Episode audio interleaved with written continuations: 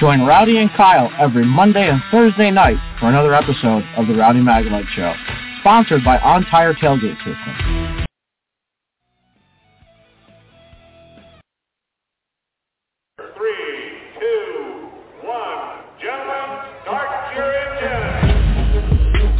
The track? The Hot Pass Racing Network puts you at the track with ARCA and all the major NASCAR series. From Daytona to the final checkered flag, the Hot Pass Racing Network is your inside pass. The racing, the big one, the camping. It's all just bigger at Talladega. And with a doubleheader on Saturday and the premiere of the next-gen cars on Sunday, it's just going to keep getting bigger and bigger and bigger. NASCAR's biggest and baddest track is back. The Talladega NASCAR Weekend, April 23rd through the 24th. Get your tickets now at TalladegaSuperspeedway.com. Okay, we are now joined by our winner of tonight's Call 811 Before You Dig 250 here at Martinsville Speedway, and that is Brandon Jones. Brandon, congratulations uh, on the victory. Talk to us about those last uh, two laps after the restart, some wild, wild racing, but came out on top. Congratulations again. Yeah, I mean, what a wild race for for us in general. I, I'm sure that for some people it was probably really hard to keep up with, right? I mean, there was times that um, we stayed out, we got track position, we got stage points. I thought that that was really the right call, and and uh, you know I said it a few times. I, I I never question anything on top of the pit box, and Jeff always does a, really really nice job. So I was going to go with whatever he was going to say there on that uh, stage two, to either stay out and, and try to try to get the stage win, or come in try to get on the same strategy as everybody. I think that it worked out in our favor with all the restarts, everything that that happened there at the very end of that race. Um, you know that thing goes green is is you know for the whole stint there. It'd have been tough. I don't think that uh, even a top five would have been possible. I mean, it was just getting to the point where the rear grip was going away that much, and so it was key to have as many restarts as we did to keep cooling tires down and, keep having chances to to to, uh, to restart. Um, I thought that our grip and the restarts were, were great all night long. That was really our strong suit was our short run speed, um, and then we were able to maintain it really well there at the end there. And so, I think two restarts from the very end uh, when all the, the chaos happened. I elected to go to the bottom. Uh, more of a defensive move for me. You know, I, I was thinking more so that that same thing was going to happen. I didn't know where it was going to happen. I didn't think that it would have happened right there at the restart zone like it did. Um, but certainly uh, knew something was going to brew up. I mean, people were were certainly getting antsy. You could tell that people were starting to hit left rears and starting to get into people's bumpers, and you were coming down to to the end of that thing. And so that's just that's just the way that this track normally heats up. And so um, I hate to see people get taken out. I hate to see you know stuff like that happen, but it, it worked out in our favor. It got us to the next level of, of that last restart. and uh, you know there was kind of no way that we were able to, uh, or we were, we were going to take the outside anyways. And so I think that for Ty's sake, it's it's tough to be the leader in that position, right? I, I've seen that multiple times where where that bottom guy is just going to have more of an advantage to to be able to manipulate you and do things. And so um, I think that all, all day long we we made the right moves and made the right calls. Um, checked a lot of boxes today, got a lot of points. Dash for cash next week. So uh, very very big day for this uh, 19 group. Thank you, Brandon. If you have a question, please raise your hand. We'll get you a mic. I think you summed it up really well in your first answer, Brandon. I don't think we have any questions. Any questions from the press box? We'll come back down here to Bob. I'm Bob Pockrass, Fox Sports. Just can you talk about what's it like to kind of come into this race knowing where you are in points and knowing everything, and then leaving knowing you're pretty much in the you're in the playoffs?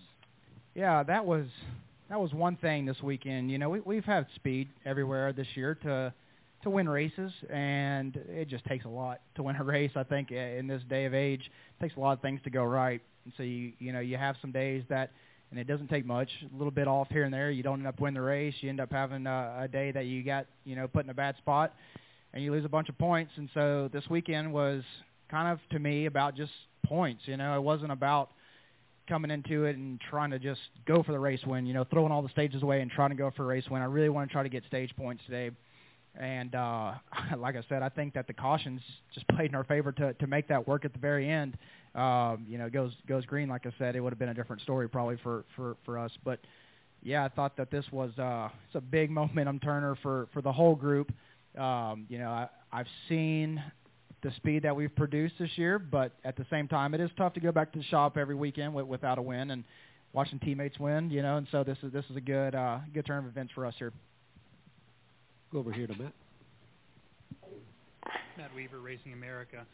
This is Martinsville, but at the same time, given the way the Xfinity race last weekend played out and that storyline, is there any sort of consideration about how far you're willing to go or what you have to do to be able to, to get the win? I mean, what is the, I hate to say this word because we're, we're saying it a lot, but what are the ethics?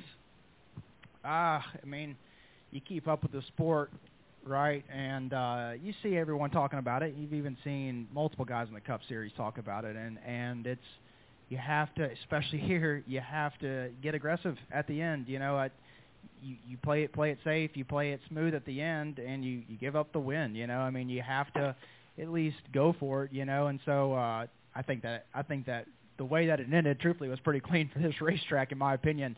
Um, you know, there there could have been way more outcomes and way way different ways to go about that, and um, I mean, I think that was the best case scenario for us that the way that it played out.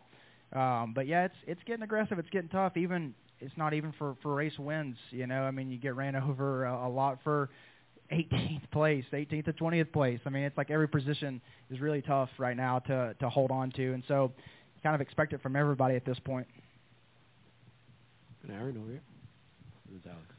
Aaron Bearden, Motorsports Beat. Uh, congrats on the win, Brandon. Um, you talked about how you were just trying to maximize points originally going into today. Now that you have that win under your belt, do you feel like it frees you up a little more to be a little more aggressive and chase some more wins over the rest of this regular season? Yeah, it's nice, you know, because like I said, we came into this weekend just wanting points, you know, and so it didn't really tee us up to win the race. I mean, it ended up working out, I think, in our favor with with the cautions and everything that the way it worked out, but the 54 probably was truthfully set up a little bit better to win the race, just that the way that the pit cycles worked and everything. So yeah, now I think that we can do a little bit more of that kind of stuff. You know, if we have to come in short pit some stages to to maybe make up for it at the very end, that's going to be helpful and key um, in our season. But uh, you know, there's some tracks coming up that that's not going to apply to. Um, obviously, being a part of Dash for Cash uh, next weekend is going to be big. We're we're really really fast at uh, Talladega. Um, truthfully, I think we're better at Talladega than we are at Daytona when we go there. Almost won that race obviously last year, so that's a that's one that I've circled on the on the playbook. It can go multiple ways, but we always typically work pretty good uh, at Joe Gibbs' as teammates at those types of racetracks. We've got a really good system down on how to uh, pull lanes and do different things, and so looking forward to to try to getting there next week. And uh, yeah, I, I think that this is only the first of many here. It's still really early. And then you look over to your right. You uh, you get one of those now. Do you have any idea what you're going to do with it yet? Where you might put it? We were all talking as a team, engineers and everybody were were really wanting a clock to to put on their manholes, and so I've got a good spot picked out. I've acquired a pretty awesome barn here in the last couple of uh, couple of months, and so I've got a cool place for it to go. I was actually talking to Dale Jr. after the race. He came over, talked to me, congratulated me. That was actually really cool of Dale to do, and uh, we were talking about seniors uh, trophies and everything, and how many clocks he has, and what it takes to maintain them. I didn't realize how much time you have to you have to rewind them and, and keep up with them. So Dale gave me some tips on how to how to keep the, the trophy up to date. Go to Alex. Thank you. Uh, Alex Andrejev with the Charlotte Observer. Um, you know, Brandon, and just kind of going back to Matt's question, on those final laps, what was sort of the mentality? And, you know, you obviously didn't have to wreck or move the 54, but knowing that you were lining up next to him, where does that, where do the ethics, I guess, come in once it's a, when it's a teammate? It's very tough. Uh, no, no way was I going to drive in there and, and wreck Ty or, or, or any of that. You know, I mean, there, there's no way that, you know, I kind of I can't really live with myself wrecking a teammate. I don't think for a win, but you know, definitely moving him, definitely trying to give him all he's got for run for his money. He, you know, he didn't really rough us up, but he definitely held us tight on a restart.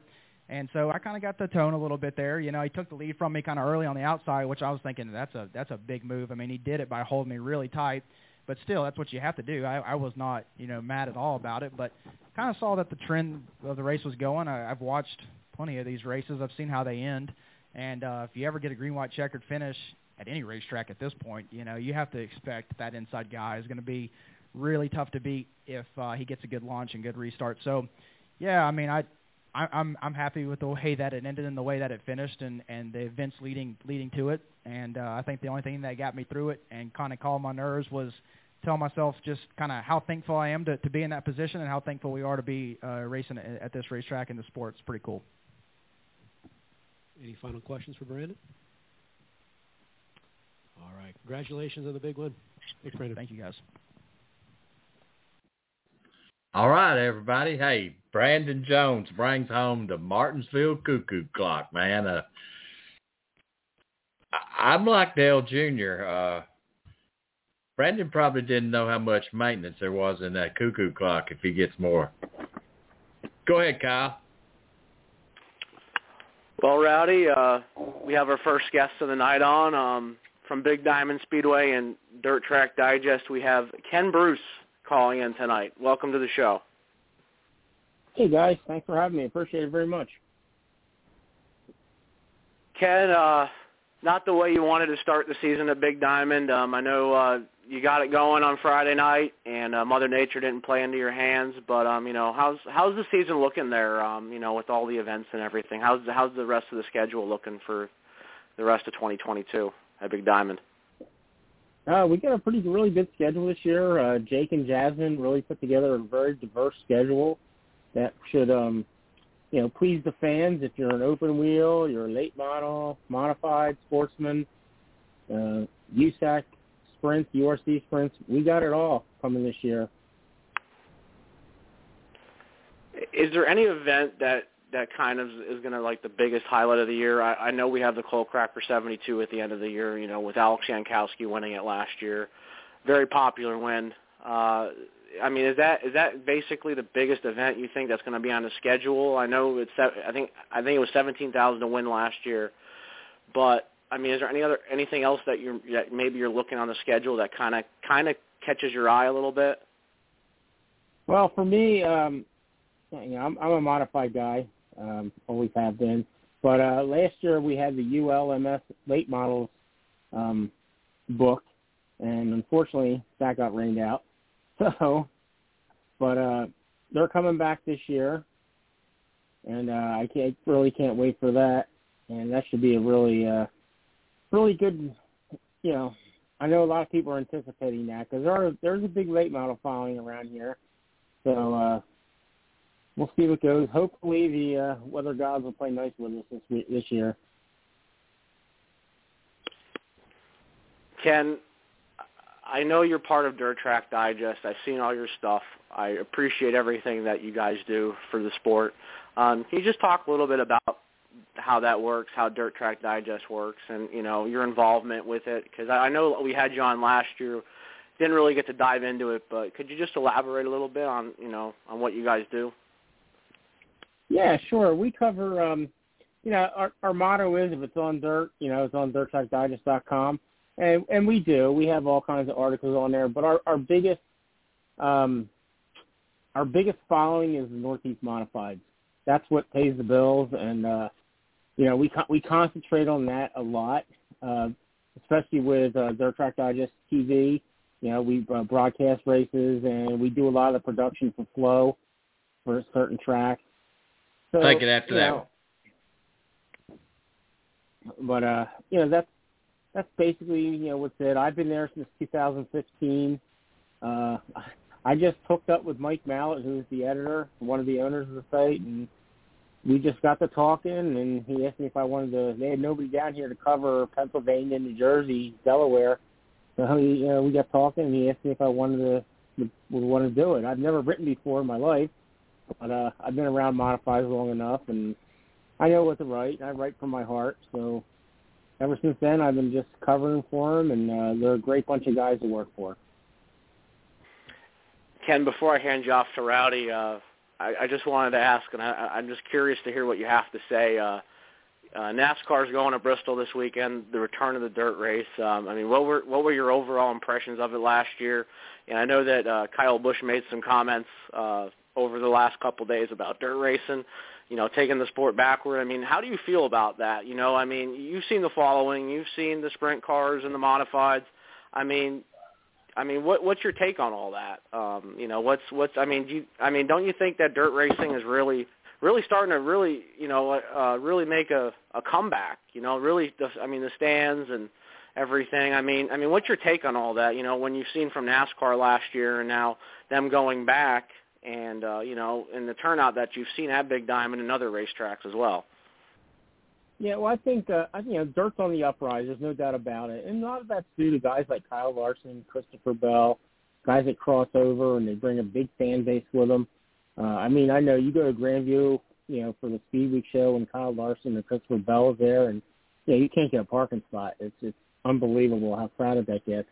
But as far as I'm going to Bristol in the dirt, I understand where Kyle's coming from. I guess he's because he's not used to it, but I think it helps bring in a new fan base that wants to see these guys that are supposed to be the best, you know, in the country at, at driving stock cars, and to uh, to put them on dirt is just you know it's another test for them. And uh, you know, last year's race didn't, you know, it was okay, it wasn't great. I think this year doing it at night, and hopefully the weather will be a little better. That made a big difference last year. So hopefully with it being at night, where the track will be a little, you know, some of the moisture come back out of it, I, well, maybe we'll get to see some uh, some better action. Hey, uh, Ken, you got Rowdy here. Uh, the 50th anniversary, the 50th anniversary here at Big Diamond. Uh, that's got to be rewarding to know that you're pushing on 50, the 50th year here at Big Diamond. Yeah, it, it is pretty rewarding to know it's been around that long, and uh, you know, it's a track that it's had its ups and downs, it's had different owners. Um, you know, when Jake and Jasmine took it back over, I think you know their family, I believe, started it. I'm not 100 percent sure of that, but when Jake took it back over, you know, back in I think 2013 or so, it's really come along. Reputation wasn't that great, and but its reputation has really come up a lot in the last few years, and um, you know, we can tell you get big names that race there on Friday night. Some of our fields last our Friday night field last year was so loaded. I mean, if you if you qualify through the handicap in the heat race, you, you know some of the 12 cars that qualify into the handicap, you had guys like Craig Von Dohren and Mike Gular and all that. They're they're starting up second, third, fourth, just because the talent is so so deep. And uh, to get it this year to 50 years is pretty awesome. Um, you know, right now the uh you know the coal cracker is our biggest race of the year, paying seventeen thousand to win. So yeah, that'll conclude the 50th season, but we got a lot of stuff in between. Well, Ken, four thousand dollars uh, this weekend for the modifieds. That's not bad money. No, for opening, and we have a lot of four thousand to win shows, a lot for the modifieds, and that, that's our bread and butter, obviously. But we have a lot of big money shows for the modifieds this year. We got that. Uh, the following weekend, we'll have the Money in the Mountain show. Uh, that pays that's uh, twelve thousand dollars to win for fifty laps. That's pretty good. Uh, we have the Prelude to the Coal Cracker, you know, before the end of the year, and you know that that pays ten thousand, and then the Coal Cracker with seventeen thousand. So you can't, you know, it's a good year to be a modified driver for sure with all the money available. And, and Ken, you know, looking at the general information at, at Big Diamond, you know, it's to get in, it's general admission's twenty dollars. A kid sixteen and under is free. Uh, anybody with an active military is free. Can you? I mean, so far what I've seen this year, everybody's packing the house. Twenty bucks to get in. That's that's a pretty decent price to take your kids, and you can actually take your kids and, and go to the show. Right, and yeah, under sixteen free. We do that a lot during the year. We don't do that every week but we do have a lot during the year. Uh, sometimes it's, you know, uh, I think it's 11 or 10 to 16 is, you know, like $10 or $5 or something. And then under under six, six and under is always free. But uh, yeah, we do a lot of the 16, and, and that that helps out the people a lot to come out and you can tell our crowds last year were some of the best crowds we've had all year. I mean, all since I've been doing this with Big Diamond in you know last four or five years. And uh, we had a good crowd on for opening day the other night. Even with the bad weather, we had a pretty good crowd. And uh, you know, hopefully they'll all come back and we get a we got a good following up there. It's a good thing to do on a Friday night. You see a lot of the same people week in and week out, and um, it's a gathering place for for uh, you know people in that area. Uh, Ken, tell everybody where they can find out more about tickets and how to keep up with Big Diamond for the year. Well, you can always find us on the uh, website. It's uh, it's bigdspeedway.net. Uh, you can find us our schedule up there, and you know if it changes, like we had to change it this week because of uh, you know last week. So, you know we post the changes. Um, uh, Jake runs the Facebook page, and that gets a lot of activity. So you can always check there for stuff. And uh, also on Facebook, we have the Big Diamond Dog Pound, which is run by a group of guys out in the parking lot that tailgate every week. But they do a fantastic job. They they sell shirts and stickers and all kinds of things, and they give all the money goes all the profits and money goes back to the uh, to the racers. Uh, you know, during special races, they'll give a five hundred dollar hard charger bonus and all kinds of stuff at some of the big races. And they, uh, the guy that runs the page, Brad uh, Ketzak, he uh, he posts things all the time, and um, they you follow them on Facebook, you get a lot of information. And like I said, follow Big Diamond Speedway on Facebook, and that's where you'll see a lot of our information posted. Well, Ken, hopefully this year when I make my tour through there, I'll. I think Kyle and I have been talking. Hopefully, we we've got Big Diamond on the on the roundabout on that. But Ken, I appreciate you coming in tonight and being part of the Rowdy Maglite show. And Kyle's going to be able to cover the show, and uh, we appreciate you being part of it. No, not a problem at all. Anytime you want to be on, talk not not just Big Diamond, but modifieds in general, dirt modifieds. Let me know. I'll you know have Kyle get a hold of me. I'll gladly come on and talk to you guys. I really enjoy it. All right, uh, Ken Bruce at Big Diamond Speedway, guys. Thanks, Kyle. Thanks, Ken. No problem, buddy. Anytime. Thank you, Ken, too. All right. Have a good day. Have a good night, guys. All right. All right. Kyle, man, I appreciate it. I know you're looking forward to it. Uh, you went there a few times last year, didn't you, Kyle?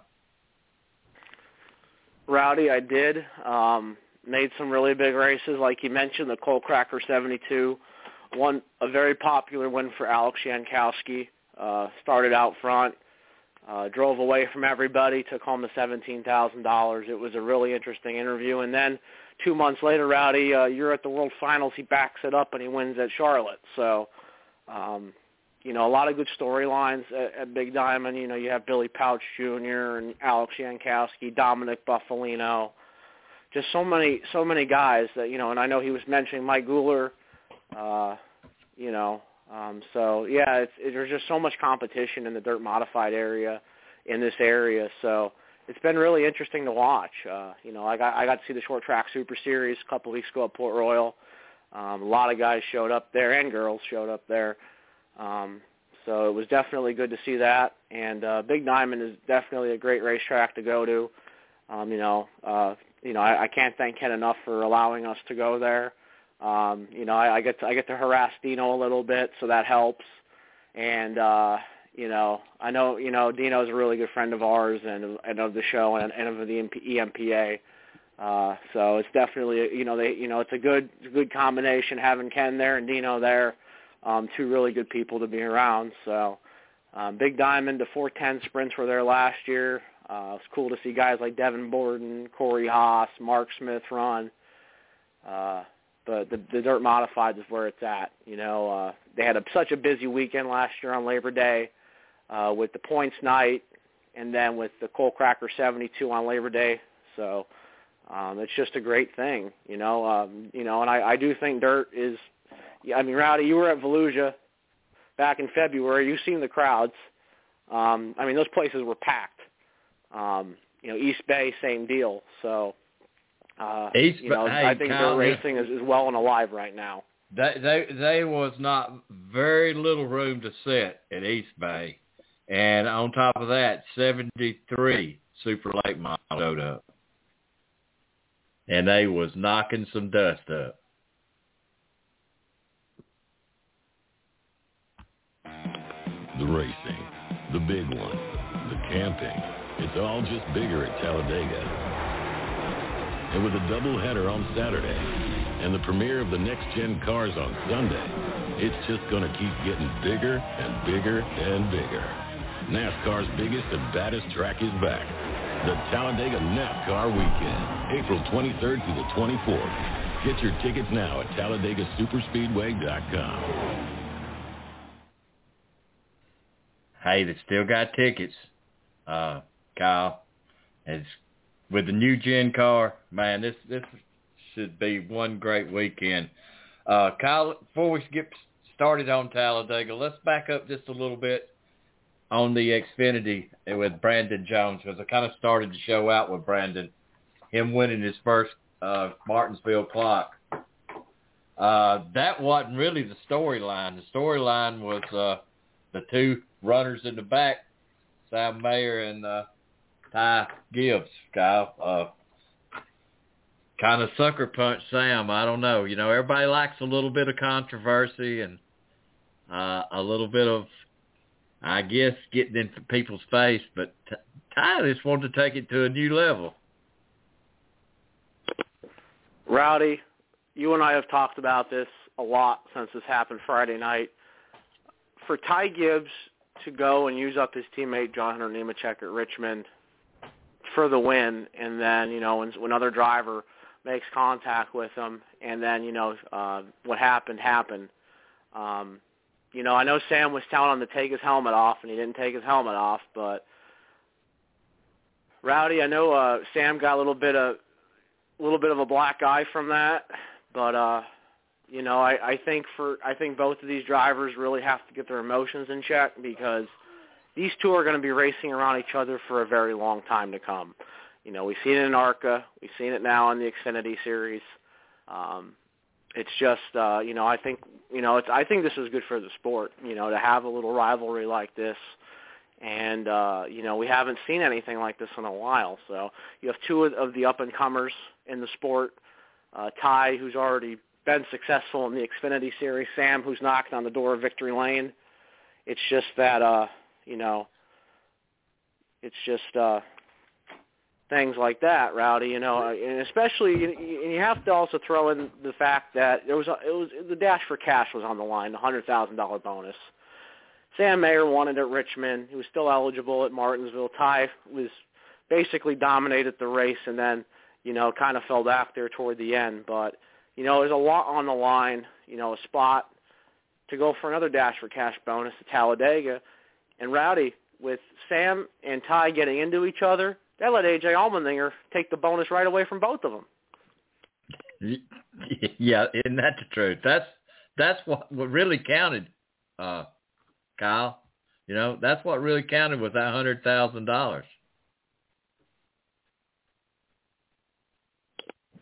Rowdy, and I, I think the thing that got lost in all this is that Landon Cassill finished second for Kaulig Racing. I think a lot of people that kind of got underlooked because um, only not only did that second place become his best series finish in Xfinity Series history for him, but he is now eligible for the Dash for Cash at Talladega. And Rowdy, that 10 car won the race there last year with Jeb Burton. So um, some good mojo, I would say, for Kaulig. You know, Kaulig's been really good at Daytona and Talladega in the Xfinity Series, and you know, when it like like it was with Justin Haley, who's now in the Cup Series, and AJ Allmendinger, who's been running up front. So uh, I think you have to throw that in, into the equation as well. So um, there's a lot on the line going into Talladega. Um, you know, but the end of that Martinsville race, you know, I I, I don't know. It was just uh, it seemed like it was just a little bit of a of a wreck fest, but you know, it's that happens when there's inexperience there too. So, but uh, but still, it was it was good to, to that was a very exciting race to watch, and uh, you know to have those two. Unfortunately, duke it out on pit road, but you know when you're caught up in the heat of the moment like that, something's bound to happen. And I think Rowdy is now working on our next guest. Hey, Kyle, we got our next yes, caller calling in. You know, we're going to switch over to, to Talladega, to Talladega weekend here coming up the 23rd and the 24th of this week, or, well, this month, which is week after next. We got Bristol coming up. But I'd like to welcome to, to the show from the uh, Boone, from the Boone's Tip Bar Jar. Welcome, Boone. Hey, Rowdy, how you doing, man? It's good to talk to you. Well, I want to welcome you and Renee because y'all were on the road headed back in to your house from from down south. But uh, Boone, getting ready for another big weekend, and looks like it's back like in October. We're all clear for landing and at the Boulevard. Yep, I think everything is good to go. Uh, the the mask and the social distancing, I don't know what it was for, but it's gone, and we're all ready to get together and and blow up the boulevard for the spring race. I think everybody's ready. So, Boone, I kind of talked to you a little earlier. Uh, I got a friend, Willie Mullins, that's been on the show, and uh, he wants he needed someone with a golf cart that could work with him Friday night to take him around and give things out, and you kind of stepped up to be that guy. I am your man. You know you can count on me. Anything Rowdy needs, you always call me. I'll take good care of you. So I talked to our good friend Eric, the proprietor of the Tip Jar Bar, and he said bring him on. Have him over. We'll have a little meet and greet with everybody. Next door to uh, our Tip Jar Bar, we have the Show Me Dega group, our great neighbors and friends. They will have a stage, bands. I know Brandon Henson will be playing, singing throughout the weekend. We have uh, some other great lineups going on. So bring him over, and uh, we'll show him around, and we'll have a great time. Boone, the crowd in October was absolutely fabulous, was it not? I think it's one it, of the it best was, crowds. It was, yeah, it, it was unbelievable. The the amount of people that was out having a good time like nothing ever happened in the past. It was great to have the crowd back to see all of my I don't call them friends anymore. I call I call them my uh my family. There's a group of us that were the Dega family. In fact, I spent Saturday night with uh several of them at a dirt track in northern Alabama. So we get together not only at Talladega, but also off race weekends. We'll get together. I think there's a group of us also getting together to for the uh, the upcoming uh, inaugural Cup race in St. Louis that weekend. There's a group of us coming in for that. So it's it's it's a great going to be a good weekend. Uh, that that's pretty good for for y'all to get the cup race up there, and I'm, that's on my list and on hopefully credential through. Uh, well, it's uh, Gateway. Was it a World Wide Technology? Is uh, that's that's kind of going to be a big thing for St. Louis in, to get a cup race there.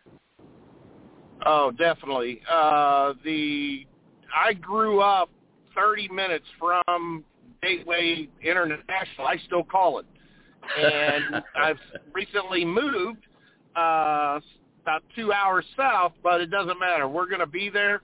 My very good friend Kenny Wallace is behind it. He's been doing a lot of promotional items for the race, so it's good to see Kenny get involved with uh, the Cup race in, in St. Louis. Uh, it, it, and you know, Kenny's been a good ambassador, uh, Boone. I mean, he's the kind of guy that you need to, to, to talk this thing up. I seen, got to see him at Volusia just a few minutes, and he, you know, when you're around him, you get excited because he's excited. Oh, I'll tell you, I, I tell people that, you know, I, I've been to dinners with Kenny. I've been out to lunch with Kenny. I've been to his New Year's Eve party. I've been to his birthday party. What you see on TV and in his videos that he posts, he's doing the YouTube thing now. That's what you get in real life. So what you see on videos, that's him in real life, and he is such a down to earth, just just a great guy all, all around. So it's great to have him involved with the St. Louis uh, Cup race for sure. So, Boone, when do you expect to uh, arrive and like start setting up and opening up? So our plans, myself and Mrs. Boone, are planning on leaving Tuesday. Uh, it's about a nine-hour uh, trek for us. So we are going to get in Tuesday night. Uh, we're going to stay actually in Pell City at the Hampton Inn, get a good night's sleep in a nice bed, get a good breakfast in the morning, a nice shower, get up early Wednesday morning, go over, get in line, and then once they open those gates, 8, 9 o'clock, we'll be rolling in and start setting up our uh, compound.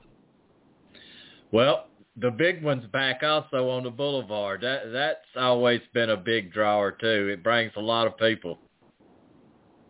Oh, it, it definitely does. It it gets the excitement going for the kind of the opening of the weekend. Um, it's always nice to see that come down the boulevard. The the excitement of the people that are on the float. I don't know who they're having on it this year. Many drivers will be on there. Um, people just lining the boulevard, waiting for that convoy to come down of entertainment, and after that, it's just uh, unbelievable times on the boulevard. It, it's the best. And then Saturday night they open up. If you have a Sunday ticket, it's admission to the concert in the infield, which really brings the infield up on Saturday night. Oh, definitely. Uh, Riley Green? Is that the the performer Yes, this year? is. I think it is. Right. It is a Uh, local guy it- from he's a- Jacksonville.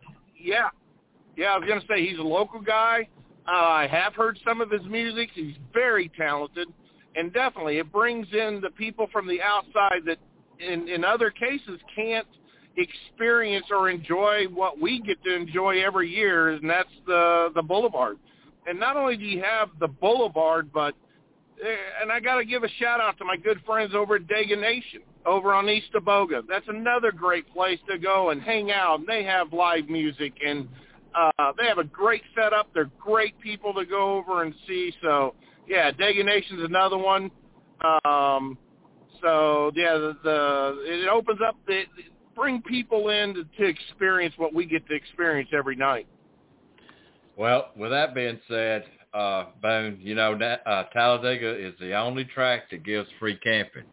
And with that Sunday ticket, gets you an in, infield concert on Saturday night, free camping in the north, well, th- three different campsites, north, west, and uh, there's another one. But you got three different campsites to pick from.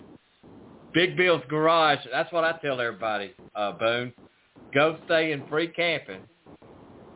Spend your money that you would spend normally on camping and, and go into Big Bill's Garage, and, and it, it's as close to a hot pass as you can get. Oh, I agree. I've been in there, and it is an it's an amazing experience for sure. I love it. It's great. What you know, it puts you really one on one with the top twenty two teams in NASCAR because they're all right there. And the only thing that separates you, Boone, it's not like Daytona, a plexiglass. It's just a four foot chain link fence. Yeah, you're you're up close. You can see what's going on and see everything, and and yeah, it's it's a great experience for sure. Well, Boone, tell them where they where they can follow you and uh, keep up with you. Hey, you can catch me at Boone Tip Jar Bar on Facebook. That's about the only social media I do. Uh, come by. If anybody's listening, come by and see us. Tip Jar Bar.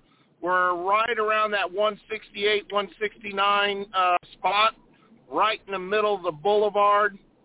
Come by and see us. Make sure you mention Rowdy Maglite Show when you come see me. I'm a big guy. Usually don't have a shirt on. Be ready for a big hug. I love to give out my hugs. And so come find me and I'll take care of you at the Tip Jar Bar for a free one. And Hey, then you also got come Kyle- over and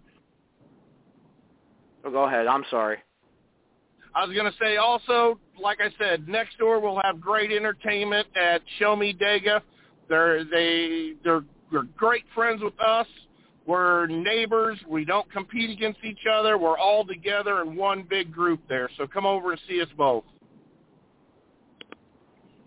Hey, Boone, it's Kyle here. Uh, first off, sorry to interrupt you. I did not know you were finished. My question, my first question for you is, um, how did you get into racing, and you know what what kind of gave you the bug to get into it? uh, growing up in the St. Louis area, there is there at one time multiple dirt tracks in in the St. Louis area, as most people probably know. Um, back in the 70s, middle 70s, my dad would take me to the local dirt tracks. And so I grew up watching dirt racing. Once I got into high school, running around with some of my buddies that were in drag racing, started getting into into the drag racing scene until probably the late early 90s. Then a good friend of mine, very good friend of mine, 93, 94, come to me and said, "Hey, I'm gonna buy a dirt modified. You want to help?" I said, "Yeah." So I helped him with his dirt modified racing Friday, Saturday, Sunday nights around St. Louis for about 10 years. Then I kind of got hit the burnout mode, got away from it. I've always enjoyed racing. And then I would say back, my first NASCAR race was back in 05 or 06. And ever since then, I've been going to Talladega spring and fall. I do, uh, been to Bristol night race, Chicago a few times. I also do Kansas race, uh, spring and fall. I've been to Atlanta, uh, uh, been to Kentucky, been to Nashville, but Daytona's on my bucket list, and Michigan's on my bucket list. Uh, so just just the local, the scene, and then I got to know Kenny Wallace very well several years ago, and he's a great ambassador to the local dirt track racing around St. Louis. And I've got to know several of the the team members and crew chiefs and car chiefs and and the Xfinity series and some of the drivers that you know and on the Xfinity side that I know very well. I'm not going to throw names out, but I've got to know these people and become friends with them when we're at the track. So I've always wanted to drive, but it was always a money thing with me. And man, when you tear up a uh, a front end or blow a you know a twenty thousand dollar motor and on the third night that takes a chunk out of uh, out of your pocketbook and I just uh I let it, I I would always work on them I'd let somebody else spend the money so Boone, we had uh we had Ken Bruce on from Big Diamond earlier. Um, I asked him about you know where where he thinks dirt racing is at. I don't know if you heard or not, but Kyle Busch made some comments about the dirt that's sending it sends NASCAR back. I mean, what's what's your take on all that? I mean, where do you think the start, the state of dirt racing is right now? our local area is is going strong. Um, I follow the World of Outlaws, and I'm there again. I'm very good friends with Donny Schatz. Years, uh, so we go to several of the World of Outlaw races on the on the uh, sprint car side, and you know, it, people were talking about the crowd at Bristol for the dirt races at Bristol. Well, take a look at the the the the, the, the temperatures. It was cold, so I think a lot of people stayed home for that, or they didn't know what to expect. I go to the uh, dirt in December at the St. Louis Dome race where they have late models, mo- open wheel modifieds, and midgets. The place is packed. So you know the dirt racing scene is, to me, is big. Uh, people still pack those those stands. my final question for you is uh you know in racing like in all your time in racing like who has who has really caught your eye you know is there a certain driver or, or team owner or uh team crew member is there somebody especially in your life that has that, that really you know that caught your eye like you know that you were fascinated with Back in the day, it was Carl Edwards. Um, he's a local guy out of Columbia, Missouri, a few hours west of St. Louis. I actually met him when he was on the Xfinity team or Xfinity side. It I used to work at Gateway, and when the Xfinity would come there, and Xfinity now, and he would ride up on his moped. He was just an average guy, and he would actually talk to you.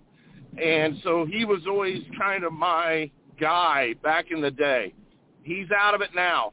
I'll tell you, some of the nicest guys, Justin Allgaier. Uh, I'm going to throw that name out there. Uh, we were at uh, Kansas race last year. I've, be, I've become to know, been able to get to know him. I'm walking by here. I consider myself a nobody, just a fan, I'm walking by. Justin yells at me, "Hey Keith, that's my name. Hey Keith, how's it going?" He came over and talked to us. I had some friends of ours that was with us and never been to a race before, and we were walking around the. I got him into the garage area, and he came over and took pictures, talked to us for a half hour. Um, the BJ McLeod guys, Rowdy, you know them. You know, BJ is one of the nicest car owners you'd ever meet in the world. Type of guy that you can just walk up to, bring up a conversation with. And all of his crew members, they always come over and hang out with us. And Matt Mills drives the number five car, the JF Electric car for BJ. One of the nicest guys you'd ever meet. Meet. I know his mom and dad. Great parents. You can tell that his parents raised him the right way. He's very personable. So those are the type of people that that relate to us fans and don't just walk by and you know they actually take time out of their day to talk to us fans and that that's what i am i'm a fan Boone, I had a follow up about Justin Allgaier. Um, you know, following Arca and his story is just you know has amazed me. You know, from what he's come from with his family and everything. You know, do you you know is he like an up and comer that you saw like maybe through the years, just maybe watching a guy like Justin Allgaier come through the ranks and finally have some success where he's at right now? Oh, definitely. Watching him come up through the ARCA series and then to get on with uh, Junior Motorsports and accomplish what he has accomplished, uh, it, it must be a sponsorship thing, a money thing that he can't take that next step. You know, he he has accomplished a lot. He's always running up front. Sometimes he has that bad luck that we call it in the racing world, and he doesn't get the finish that he gets. But it, when it comes down to you know his personal life, him and his wife Ashley are two of the most beautiful, common, average people that you would meet. Very personable, and he's he's an awesome guy. He really is, and he grew up, you know, an hour and a half, two hours north of me, up uh, around the Springfield, Illinois area. So he's another local guy, and I can remember watching him race his dirt car around that St. Louis area way back in the day. I'm like, man, this guy, you know, he's he's going to be an up and comer of somebody.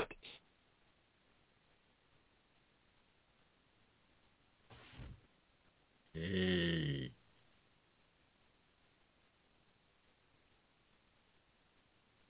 Hey, Kyle, I think we lost. Hold on. Hey, Boone. Yeah, I think we lost Boone, didn't we? Yeah, he's in transport. You, he may be. I'm he here. may Can you be- hear me? Yeah, I can. All right. Hey, Boone, but uh, what I wanted to say, you know, Boone, these drivers have got to dirty their hands a little bit and get out with, and mingle with the, with the fans a little bit. I think that's I think that's really what's missing. Oh, it is. You know, and I've seen drivers out, and you know, they, a lot of them will. You recognize that if you walk up and be courteous to them, they, they'll take a picture with you. They'll sign an autograph, um, and and they do. Um, I just sometimes I think that sometimes they get overwhelmed with the the attention, and they just don't. Some of them just don't want the attention. But there's some that just come out and they'll mingle, and that if you become a um, a friend to the fans, you, that that'll make you go a long way, a It long sells- way. It sells merchandise. It, it makes fans and sells merchandise. Well, Boone, Yep, man, I uh, appreciate. another one is real quick. Another one is Jeffrey Earnhardt. That's another one that knows me, and he'll see me, and he'll come over and talk to me, and he'll come over and he'll hang out with us. So that's another one that's you know, he's he's one of us, and that that's that's what's great about about some of them that they're they're not only are they out there driving 200 mile an hour on a Talladega weekend, but they'll come hang with us and you know, have fun with us and be one of us. So that means a lot to us fans. It, it does, Bone, and uh, you know, not only well, the last year I did not make it to Kansas, but it's always great to see y'all at Kansas. Y'all got a you have a great campsite, great food, great fellowship. It's it's just what NASCAR is, uh, Kyle, and that's why we we bring these guys on that that put on. Y'all put on a show, Boone, and we appreciate it. It brings everybody together at one place, and we do it year after year. I mean, how long has Tip Bar, Jar? How, long has Tip Bar They've been running? How long has that been running? Oh, Eric and Eric and Chrissy has been running Tip Jar Bar for I am going I met them at a Kansas race just walking around the infield, walked up, sat down, started talking to them and we have become wonderful friends. And I'm going to say it's been going on for 15 years, I guess. So, and then, uh, throw this out there. We've got a new surprise for everybody for the tip jar bar. So make sure you come by. Eric has been, I've talked to him several times. Eric's been working on this project, and it's a great addition to the tip jar bar. So make sure everybody comes by and and sees us for sure. Hey, and, and I'll be I'll be available for a meet and greet if anybody wants to come by and see the self-proclaimed mayor of Talladega Boulevard. That's kind of my running joke but we're all family. I tell people we are the the, the Cheers bar of the Talladega Boulevard. We're just a big family, and we got a uh, our uh, world famous bartender coming back this year, uh, Scotty, who runs a bar up in northern Illinois. He is going to come in and help us bartend over the weekend. So everybody come by and say hi to Scotty. He's affiliated with uh, uh, Jennifer Jo Cobb and team. So it'll be a good addition to have him come back and help us out, hang out with us, and bartend for us. And boom, one of the last most important parts of this whole conversation. If it is your first time or a rookie to Talladega, be sure you go by Boone's Tip Bar Jar and get your rookie stripe because this man will definitely tattoo you with a rookie stripe. Uh, it's, it's a one-of-a-kind rookie stripe. Uh, last fall race we had a little uh, incident, but hey, I'm not afraid. I'll be back. Got my tape. Definitely come by and get that one-of-a-kind Boone rookie, rookie stripe for sure.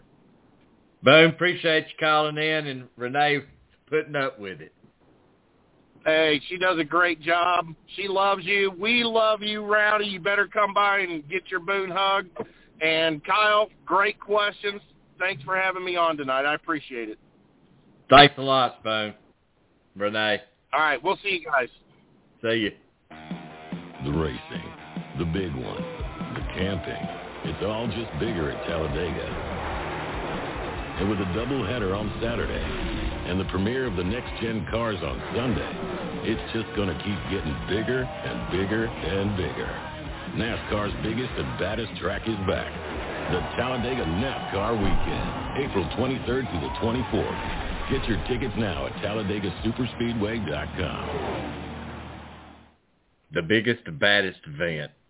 I, I'm Kyle. That just, I know I'm partial. It's my home track, but I'm gonna tell you, they don't nobody throw it out there like they throw it out at Talladega Super Speedway. Uh, you know, you got the big one on the boulevard on Friday nights. They bunch you in uh, the concert back and forth on Saturday night. Man, and Sunday you get to see the next gen car at Talladega Super Speedway at incredible speed, Kyle. I mean, I I think it's going to be probably one of the best races we've seen there. Rowdy, uh, we saw how the Daytona 500 turned out uh, with the new car. I, I think I think we we've talked about this on a previous show, but I think what's going to have my attention is going to be the closing rate of those cars. You know, we saw how how much the how fast that a, a car from behind caught up to a elite car, and I think that's going to be the same at Talladega next week. But uh, I think the the biggest thing is going to be the ARCA series, uh, running the doubleheader with the Xfinity series on Saturday. Uh, I know that's going to be a good show um, the ARCA Menard Series back in action at Talladega. I think it's the General Tire 200. Correct me if I'm wrong. Um, and then the uh, the 300 mile race for the NASCAR Xfinity Series. Rowdy, I know I know Talladega means so much to you. You know that's your home track. Uh, you're not far from there, and uh, you know we'll have that that that crazy racing, that crazy pack racing, Rowdy. You know, um, we see it at Daytona, Talladega, and now at Atlanta, like you saw last month. So uh, I, I think Talladega is going to be a good time, a good weekend. You know, we got Bristol with the dirt race coming up, Talladega, and then uh, another race to end the month. So a lot of busy, busy time in the racing world right now, and I think and it's only gonna it's only gonna continue, Rowdy. That's the best part about all of it. Well, Kyle, we had uh, William Byron. You know, William won the truck race on Thursday night and uh, turned around and was greedy and grabbed up that uh, cup win on Saturday night. And I guess it was a little surprise, but not really. It's a Hendricks. You you you called it, Kyle. You said it was going. You felt like it's going to be a Hendricks weekend. It was rowdy, and the way William Byron drove through the field in that truck race was amazing. Uh, started 32nd, was making moves three wide through the field, and then once he got out front, it was over from there. But uh, another thing I want to say before we, we, we, we turn our attention to the Cup Series, Johnny Sauter back with ThorSport. Uh, started dead last in the field, Rowdy, and uh, he has won at Martinsville before, and he wound up finishing second in the 13 truck. And Kyle Busch, you know, who I thought was just going to run away with the truck race, wound up finishing third. So, uh, yeah, William Byron kind of caught me off guard a little in the in the truck race, but I wasn't shocked at all that he dominated the Cup race. Uh, I know Chase Elliott was dominating the early portion of it, and his car went away. And after that, just couldn't really, just had issues with track position. But that 24 car was hooked up uh, once he got out front. Um, he was the only, really the only one to, to keep pace with the nine in the first half of the race. And, you know, it's a different race. This is only 400 laps instead of 500 like it normally is in the past. And, and Rowdy, it actually snowed at Martinsville. Can you uh, believe seven, that, Kyle? Uh, 7 o'clock Snow. Eastern on Saturday. Snow. I, I just when you when you I'm just like snow. I I don't know, Kyle. Crazy. Rowdy, it's not the first time it's happened. You know, they got snowed out in 2018. Uh, that's when it was still in March, but now this is mid-April. So, uh, but I, I think the cooler temperatures had a had a big factor in how the cars handled. Um, I think that was probably the reason there was some there wasn't a lot of passing um, on the track. Uh, I think just there was just so much grip and so much horsepower, it was just almost impossible to pass. Because I know a lot of people have been complaining about it, about how the race went, but it's a fairly clean race, Rowdy. Um, you know, that Xfinity race, we saw a lot of cautions, but it was completely different in the Cup race. And it looked like it was the 24 and the 9 for the most part until the 9 dropped off at the toward the end. And uh, it was uh, it was William Byron's night. Led 212 of 403 laps. And Joey Logano tried to get him at the end, gave him a little bit of a bumper, but I just couldn't get up to him. And uh, I think the key moment of the race was uh, coming to the white flag when William Byron overdrove turns three and four, uh, let Joey Logano close up a little bit, and uh, still couldn't do anything with him. You know that 24 was too strong, and William Byron becomes the first repeat Cup winner in the the first repeat winner in the Cup Series in 2022. How about that? We finally got one, a repeat, and William Byron. So, Kyle, I've got uh, deadline room press conference, and let's listen. We're, we're just gonna skip the truck and just listen since he won the. Uh, we're gonna skip the truck and go straight to Cup. All right, we're going to continue with our post-race media availabilities for today's Blue Emu Maximum Pain Relief 400 at Martinsville. Uh, we are joined by our race winner, William Byron, who has been collecting clocks here all weekend at Martinsville. Uh, his second uh, clock of the weekend here, driver of the number 24 Hendrick Motorsports Chevrolet. We will go straight to questions for William. If you have a question, please raise your hand and we'll get a wireless microphone to you. We'll start in the back there with Noah.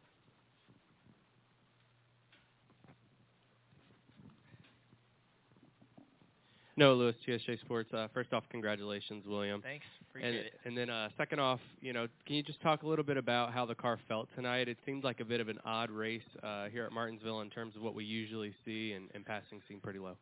Yeah, the pace was certainly high. You know, I don't think I ever, I could never relax. You know, I could never save. I saved tire by just not sliding the tires, but not. You know, I never could back up and like save tire and things like that. But I think it's just really cold temps and you know, anytime it's below 40 degrees, I'd say. You know, the the tires don't even lay rubber.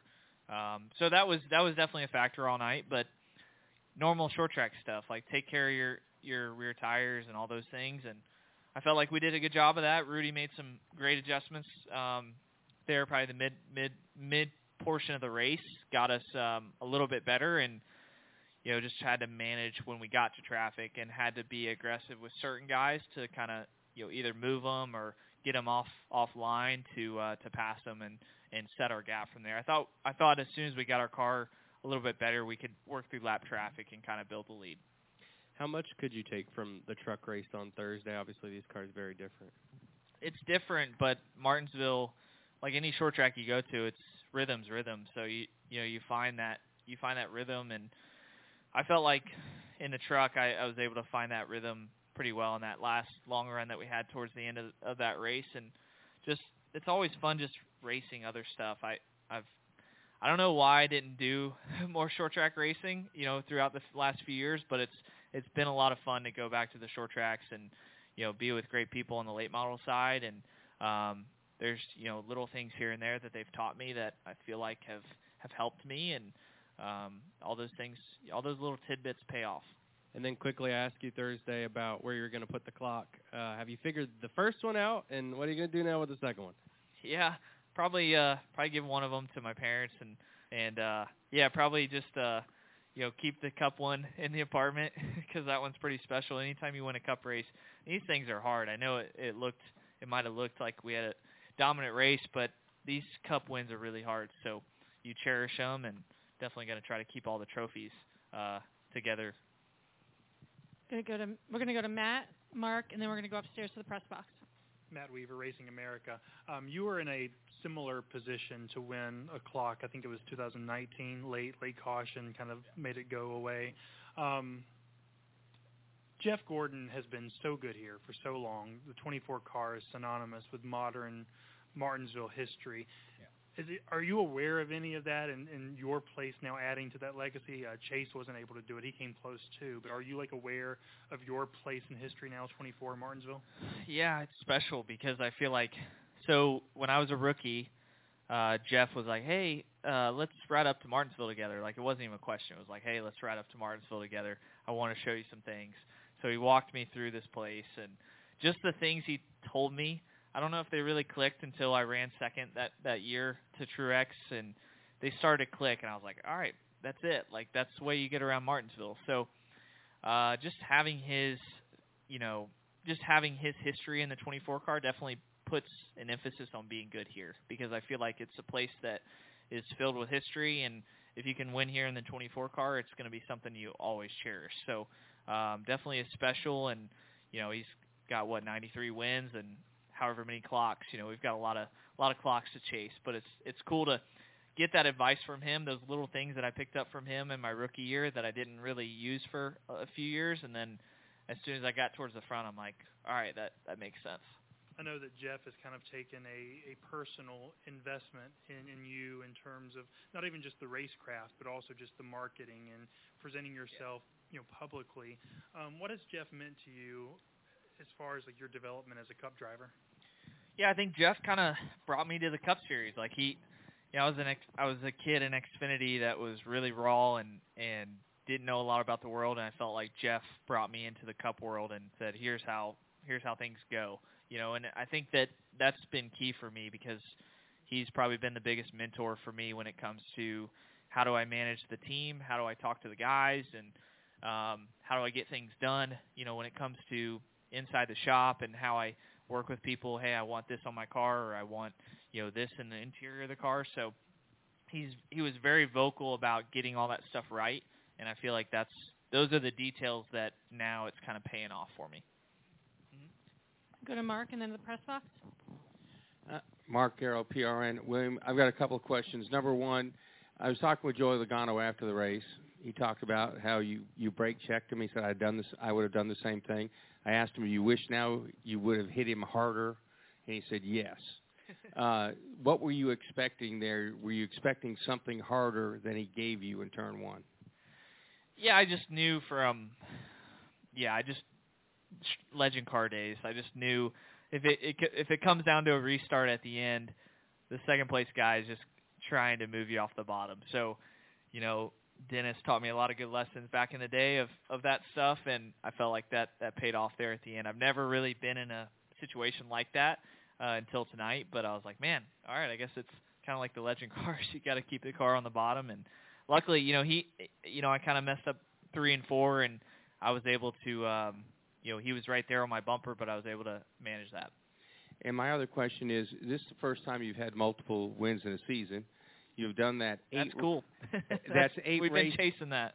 That's eight races. Only eight races into a 36 race season. So, a again, how does that make you feel now? And what are you adjusting goals now as far as how many races you think you can win this year?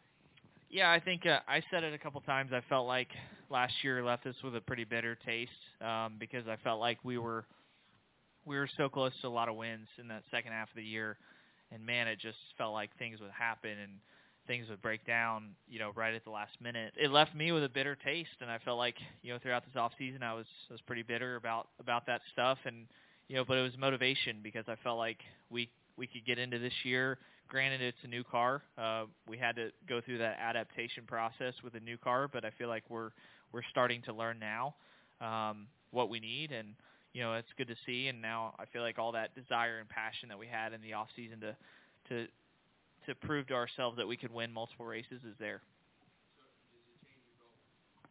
Um, yeah, I think my goals for at least last year and this year have been to win multiple races, so I don't think that's changed. But it's a long season, so we've got to mean, we've got to go to Bristol Dirt and figure out that, and go to Talladega and hopefully build on what we did at Atlanta. So I don't know. It's a it's a long season for sure, but I think certainly we have the pieces to do it. We're going to go upstairs to the press box for a pair of questions. You can go ahead in the press box. All right, we'll we'll go to Kelly down here, and then I'll get the questions from them upstairs. Kelly Crandall, Racer.com. Uh, first off, you said there about it clicked when you finished second to Truex a couple years ago. What was it that clicked? We've heard that here before from drivers that it's, it, it would take them either getting lapped and they would watch the leader, or there would always be a moment for them where it clicked. What was it for you wa- watching Truex and following Truex that that it clicked for you? Well, I can't tell you that, but uh no, I it's I don't know. It's just short track stuff. I mean, it. I think it when it clicks, it clicks everywhere. Um, you know, I'd say the mile and a halfs are a little bit different, but they're still like grip is grip. So once you figure out what that feeling is that you want in the car, you know, it, it does click for you. So yeah, I just think we're, you know, I've got great people around me with Rudy. You know, he's grown up on the short tracks. He worked with Kyle a lot in the super late models, and um, you know, he's got a good idea of these places. And you know, it just it helps when you have people pulling the rope in the same direction, and you have Rudy up there knowing what adjustments to make. He can see the car go around the track, and you know, he probably knows before I say anything what I need. So, just awesome team, and you know, we've got you know, I, I can't forget to mention Raptor. You know, they're on the car with Axalta and um, you know their promotion there. So pretty cool to have them on the car, and you know, good to get both sponsors a win. So with Liberty a couple weeks ago, pretty awesome. And you touched on being first repeat winner of the year and being bitter after losing out on some wins last year. So just what does it mean now to cross off the box of first season getting multiple wins? Yeah, I just think it kind of breaks the breaks the ice a little bit. I felt like um, you know, I could I could win a race a year. You know, we've done that for a couple of years, but to get in that multi-win category is hard. You gotta you gotta lead a lot of laps, and we we were doing that okay, but we're kind of a I'd say we are probably an eighth to twelfth place team before this year, and um, I just feel like we're I just see a difference in the way our guys are this year, and and kind of the attention to detail, and um, it's been good so far. So we just gotta, like I said, it's a long season, so a lot's going to change with this car, and we got to keep it up. All right, we're going to go back and try the press box again. Hey, William, Chris Knight, CatchFence.com. Uh, congrats on the win. Um, is it true that you have uh, an upcoming competition in Lego Masters? And if you do, do you have to make room for uh, moving your Legos for the clocks? Oh yeah, um, Yeah, I'm doing some stuff with with uh, Lego Masters um, soon. I don't I don't have any idea what it's going to look like or what it's going to be, but I'm supposed to not spoil that, so I'm just uh I'm just kind of wait and see. But yeah, I, you know, it's been kind of a busy season so far. So the last thing I built was the Titanic Lego set, which was like 9,900 pieces. So that was pretty wild. Was pretty exhausted after that. So kind of it's it's hanging up in front of my front of my bed. So it's pretty cool. And you're running for the Kyle Larson on the dirt this week, right? And how will that help you for uh, the Bristol Dirt Race next weekend? Yeah, I mean, I'll be honest, I have no idea what I'm doing, but I think um, you know, iRacing has helped. You know, they their dirt model is pretty good.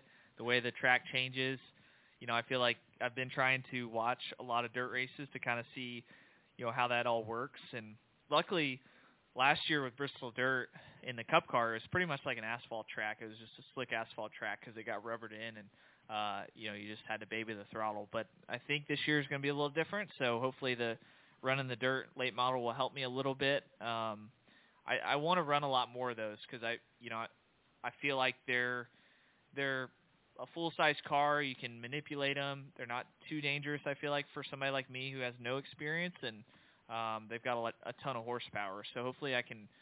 My hope would be to run a lot of super late model races on asphalt and some on dirt. You know, would be the goal for the future. And uh, did we have another question upstairs in the press box? Yeah, Joshua Weatherman, Short Track Report. Uh, after years of declining attendance, short track racing is seeing an amazing regrowth, but is now struggling due to the pandemic with supplies, namely tires. Do you think it's imperative that drivers on your level go to these tracks to help them market to and bring in fans?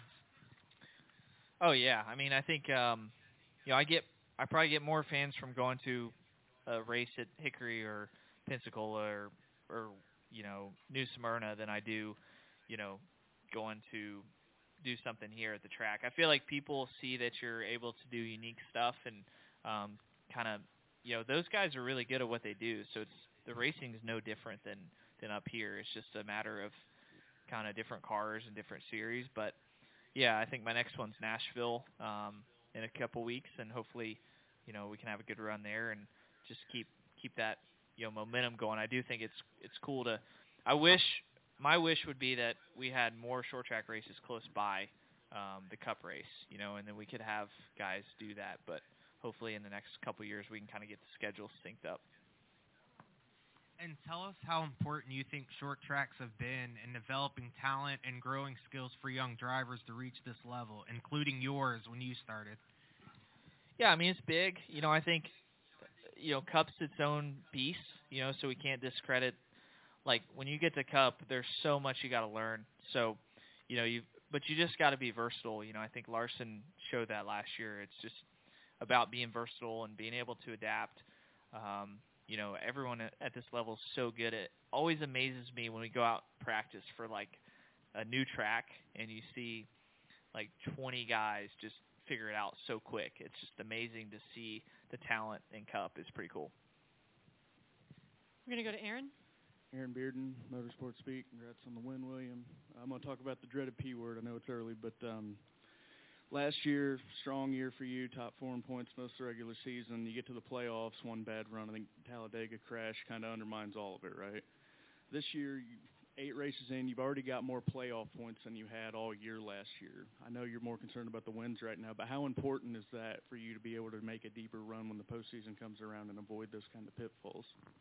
Yeah, it's it's all bonus points. You know, we last year we were like we were top three in points all year, and that was great, and we were feeling good. And then we get to August, and we're like, oh shoot, we're ninth in playoff points. Like, where did all that go? So you know, it was or whatever, seventh, eighth, ninth, eighth, ninth, around there. So, yeah, we've got to get those playoff points. You know, we've learned that over the over the course of being in the playoffs the last three years and or four years, and um, yeah, it's just all about getting the playoff points so you can be one of those top three or four guys. Ideally, you'd try to be, you know, like Larson was last year, but um, yeah, it's really important. Going to go to Deb and then Bob.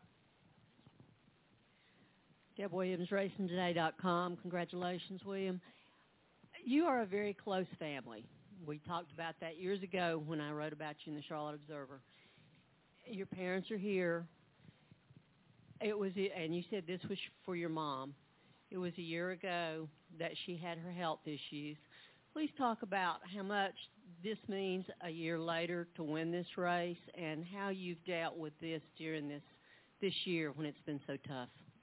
Yeah, I mean, you know, to think back to last year, um, you know, the race was on a Sunday, but it was the same weekend as this, and you know, the first thing that happened was I got back to my bus, and you know, we finished fourth, I think, and you know, I was like thinking about the race, and I opened my phone, and my dad's like, "Call me." I'm like, man, that's weird. Like he never says that after a race. Like he usually says something about the race or or whatever, you know. But it was like very urgent. So I called him and he told me what was going on and you know he told me about it and I'm like, you know, he told me what happened at the track and that she was rushed to the hospital and you know it all seemed okay. But they're like, yeah, we there's this like mass in her brain. Like we're not sure what it is and my heart just stopped. Like I was just like, man, I I couldn't I couldn't deal with the emotion of that. Like it was hard to process and I'd say the the next few days after that, I didn't think about racing at all. You know, it was it was all about, you know, what was going on and and I think as the next 90 to 100 days progressed, it was it was still about that, but I somehow had to race too. And that was a tough challenge, but we worked through it and you know, it it was um you know, like my dad always says, it was a crazy 100 days or crazy 90 days, and you know, as we got on the other side of that, you know, there was a lot of a lot of bright side, and um, you know, great to have her here and have them here and just see, you know, how things have progressed in a year. It's been amazing. So um, definitely makes you count your blessings and be thankful for everything, and um, nothing more special than tonight to kind of, you know, kind of cap it all off, you know, a year later on the same weekend. So uh, pretty special and yeah, pretty cool. Yeah, yeah, for sure. So um, yeah, just thankful and you know we'll we'll definitely enjoy this win and um, gonna be a lot of fun to celebrate. Yeah, I'm you know I'm pretty close to them and I've got a great supporting cast with you know Max and my girlfriend Erin and my sister Catherine. Like I have a great group of people around me that you know I feel like when things were tough, like in racing and in life, it's it's easy to go to them and talk to them. Mhm. Go to Bob. Uh, Bob Pockrass, Fox Sports. Uh, were you surprised so many other drivers stayed out, or was tire wear and track position so kind of rare for this Mhm. track that you knew that they were all going to have to stay out? Well, I definitely didn't know what they were going to do. Um, I thought they would do the opposite of us for sure. Um, you know, and Rudy was adamant about that. And I, I think I said something like, I think my tires are okay or something, because I was trying to encourage that a little bit. But I, I didn't really want to make his decision. I wanted to see how it played out, and I, I wanted to stick with whatever he thought was best. But when he said stay out, I was like maybe 60-40 on that decision. I'm like, all right, I could see how that would work, but I could also see how that could not work at all. So, it, you know, luckily it worked out. I think the three had the biggest decision in that. You know, he decided to stay out in second, and everyone kind of followed suit. So, um, yeah, it could have been interesting if those guys had tires for sure. I kind of would would have been the odd man out, but with the way how cold it was outside, I don't know. I don't know if you could have gotten cold tires to take off. You know, it was so cold. They took seven laps to take off. Any additional questions That's for William? neat looking little Go back boat. up front to Matt. And an elbow trailer and On the restart where you first took the lead, I think it was with Chase. Um, was there some kind of a agreement or or understanding on the restart how you guys would work together, and what was that? Yeah, we just um watching races here, you know, throughout the years, it it just makes sense for the leader to, you know, choose the top and have the if your teammates, you know, if you're lucky enough to be in that position, um, you know, you just, you know, he takes the bottom and you work it out off turn two. So, you know, it, it worked out well. I thought it was a little choppy with the way that the the next gen accelerates, kind of weird. Like like you you have grip and then you, like if you spin your tires, you're you're killed. But it's like as soon as you launch, it's really good. So the first one we did, I spun my tires a bunch, and uh, you know I almost lost second. Um, but yeah, it, it worked out, and um, you know luckily, you know I think he had a pretty good run too. They were really fast, so just kind of all about you know, who got out front. Any final questions? All right, William. Well, congratulations this weekend, and uh, we'll see you next weekend. Appreciate it. All right. Well, Bristol, baby. Guys, Bristol. Right, Kyle. Bill Junior's Like you- term. Yeah, like you said a while ago, it's our first two-time winner this year. Rowdy, he looked really good in the race, and the first half of the race, basically, he was the only driver to be able to keep up with Chase Elliott. It was the nine and the twenty-four, and once uh, Chase Elliott started to fade a little bit, it was all William Byron. So uh, William finished second there in the fall of 2019 to Martin Truex Jr. So uh, it was close. You know, he's run well there, and um, you know, not one Rowdy, but two grandfather clocks this weekend for William Man. Byron uh, winning the truck race Thursday night and then backing it up with the Cup win Saturday.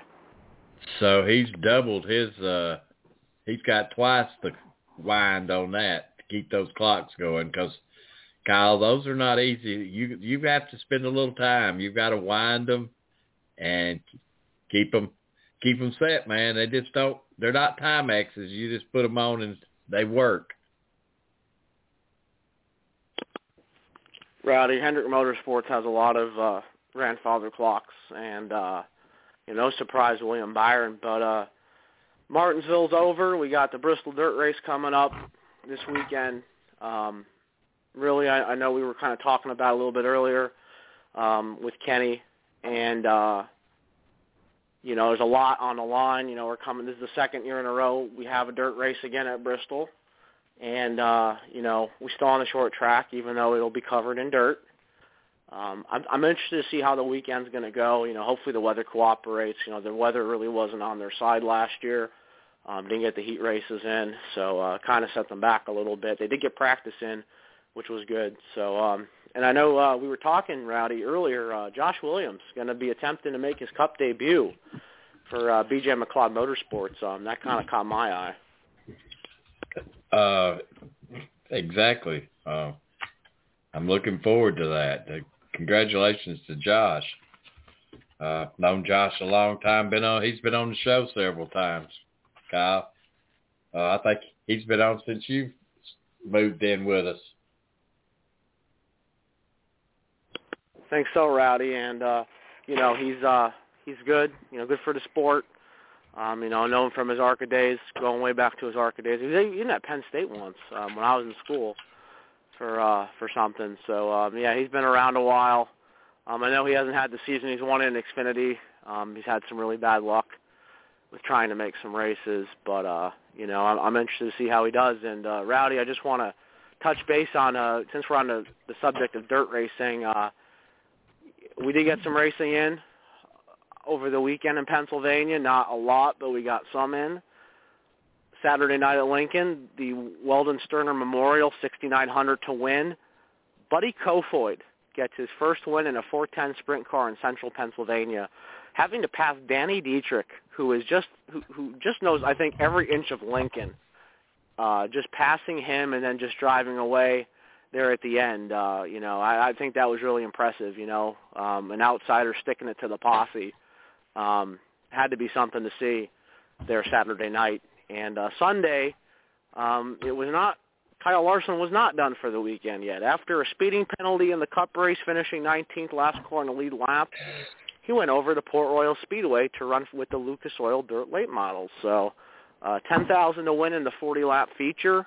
Um, started second, led most of the first half of the race, and then he got into made some contact with another car and just lost it all by himself and was never able to recover. Finished 16th in the race, and uh, don't want to forget about Tyler Erb as well. Um, he wound, up winning at Hagerstown Saturday night, and then uh, Gregg Satterlee, the Truth, is his nickname, uh, won the uh, Port Royal race. So um, it's good to see that uh, the you know the racing. There's some racing going on because Rowdy, we were talking earlier today. The weather has been terrible here in Pennsylvania. Mahoning Valley Speedway had to uh, postpone opening day from Saturday to Sunday, and guess what? They got a snow squall and uh, forced to cancel the rest of, of the show. So just the weather's been terrible here, Rowdy, and I, I know you know there's a lot of racing coming up here in the next few weeks, but we need a break. Mother Nature needs to cut us a break up here. Um, we need to get some races in. Uh, I know this week, you know, we got our, our normal shows, and we also got the opening night at Bloomsburg Fair Raceway Thursday night, the USAC East Coast Sprint Cars and the United Racing Club Sprints, who were just at Port Royal on Saturday. Uh, we had, uh, and uh, one of our, our guests from the show from Thursday night, Briggs Danner, finished seventh in the uh, URC race. So uh, it's good to see that uh, you know Briggs will be there. Well, he's scheduled to be there Thursday night at Bloomsburg, and uh, and Rowdy, if everything goes as planned, I hope to be there as well. So, um, you know, there's a lot of good stuff going on. You know, I got I felt so bad for Big Diamond on Friday night. You know, starting their show and not getting it in. Uh, you know, with the rain, and then Saturday, it just it rained. I mean, I'm I'm glad Port Royal got both of their shows in this weekend. Uh, Logan Wagner took the win in the uh, 410 feature on Saturday over Anthony Macri, and uh, it's actually his second consecutive win in the 410 series. So um, I also want to mention, I, I forgot to mention this, Rowdy, before I throw it back to you. There were 43 410 sprint cars at Lincoln Saturday night. I don't know about you, but that that's pretty astounding to see. It, it, it, Kyle, I'm telling you, you know, before COVID, the numbers in racing was looking kind of sad, Kyle. Now everybody's headed to sit home and think about their life. I think they've decided they want to go out and spend that twenty-five dollars or twenty dollars to get to the track and take the kids somewhere, because we're not guaranteed tomorrow. And uh, I think sitting home for three, four, five weeks has kind of pushed everybody over the edge to do some things that they don't normally do, Kyle, and that's get back out and, and do things outside. We've seen it at the track this year. We've seen it at the end of the year last year. You know, there was uh, snowball derby. Kyle, completely packed. Daytona. Kyle, everywhere in that trioval that was grass on race day was somebody standing. It, it was a sea of people. I mean, it was the best looking crowd I've seen at Talladega. As close, maybe back 25 years ago. I mean, this was my 25th year, and I, I've seen the crowds over the years. And this year, it was absolutely no grass to be seen, Kyle. So hopefully everybody's got back into the let's spend a little money get outside and do something. Now, the price of gas has kind of squeezed us a little bit, but it's coming down, Kyle. So hopefully, you know, last year what was costing me seventy five dollars to get the tracks now one fifty. It's doubled.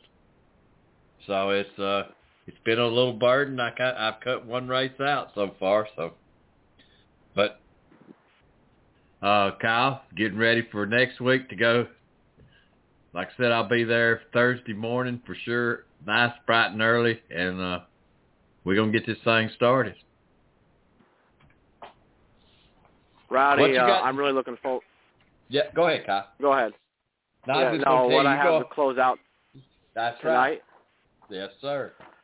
What do I have to close out tonight? Well, I have a lot of news and notes to go over. Um, my takeaways from the weekend at Martinsville, um, you know, it was a kind of a kind of a tame truck race. You know, I mean, William Byron did come up from the back to the front, and so did Johnny Sauter. Um, you know, it, was, it wasn't that bad. Uh, the Xfinity race was very eventful. Um, you know, you had the whole Ty Gibbs, Sam Mayer thing. Just trying to recap everything here. And then I, I, I know there was a lack of passing in the Cup race. I think part of it has to do with the new car and just not knowing enough about it yet. Um, that's really this is you know the last few weeks has really been the, the first real test with this new car on the short tracks. And uh, Rowdy, I, I think our racing is alive and well right now. Um, to to your point earlier, um, you know th- these stands have been absolutely packed. Wherever wherever I've been or you've been, um, the, people have been showing up for races. You know, um, like I said, we haven't had the best weather here lately. Um, it's been feeling more like winter time, but I'm hoping the weather cooperates. I know it's supposed to be mid 70s, like around midweek. So hopefully, hopefully we can get some racing in. Like like you were about to say, I'm uh, the Bloomsburg Fair Raceway. Their openers this Thursday night with the USAC East Coast Sprint Cars and the United Racing Club Sprints. Uh, that's that's on the schedule. And then Thursday, April 21st, the All Star Circuit of Champions invade Bloomsburg Fair Raceway, and they just announced they have 14 full-time entries for the season. Some of the names include Tyler Courtney, Chris Windom, Hunter Schuerenberg, Cory Eliason, some of the guys that were there last year. Um, Kevin Thomas Jr., who was in ARCA at one point. Um, he's running the All-Star Circuit of Champions this year, so I think that's going to be a really great show next Thursday night. I'm really looking forward to it. And my my my final thought on my final take for the night, um, you know, to go back to the crowds. Um, you know, I, I I did take my dad to Grandview Speedway last August for the All-Star Circuit of Champions, and he was amazed by the following of PA sprint cars. He had never seen that before. And to see all the people there, you know, with the racing and how dedicated they are and that they show up every week, um, just amazed him. And, you know, that that's something I like to see, you know, when I do have either my dad or my mom at the racetrack with me. Um, you know, the crowds have been great. Um, even at Williams Grove last year when my mom was able to go for the summer uh, nationals, uh, it was just the crowd was great and uh yeah, a lot of lot of butts in the seats, Rowdy, and it's it's it's been great to see. It it has, Kyle. It gives us a little bit of uh confidence that we're going to get through this, and uh people are still enthused to get out and see automobile racing again, Kyle. I mean, we we kind of went through a little lull there, but I think we're back, man. I, I think I, I see that maybe, and we've talked to promoters that you know they did lose revenue while it was shut down, but seems to be kept gaining in popularity here towards the, this new season to get back in, and everybody wants to go back out and get something done and be part of something. So Kyle, hey, uh, still tickets for Talladega. You're gonna get the free concert, free camping. Uh, the big one on the boulevard. Fellowship, Kyle. You know, it's just like Boone says. You know, it, it, when you come there, it's it's like a family reunion. But Kyle, uh, I'm headed to Disney World on Wednesday, my man. So I'll be back Tuesday, just to change clothes, take a shower, and head towards Talladega. I'm looking forward to seeing everybody. You see me? Text me. Stop me. Let's get a picture together, Kyle. Follow me on my, hey, follow me. Subscribe to my YouTube page and let's let's push this agenda and, and join back with us on Thursday night. We really don't know what the show's going to be like this Thursday night, but we'll have something here going. Kyle, I appreciate you taking time. Uh, you got Ken Bruce. Appreciate Ken coming on.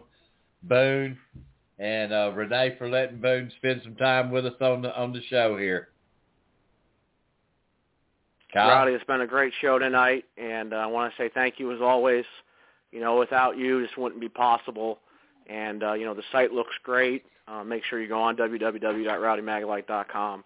Uh, like I said, I hope to get out to some more races here soon, and uh, we'll have more content for you here in the next couple weeks.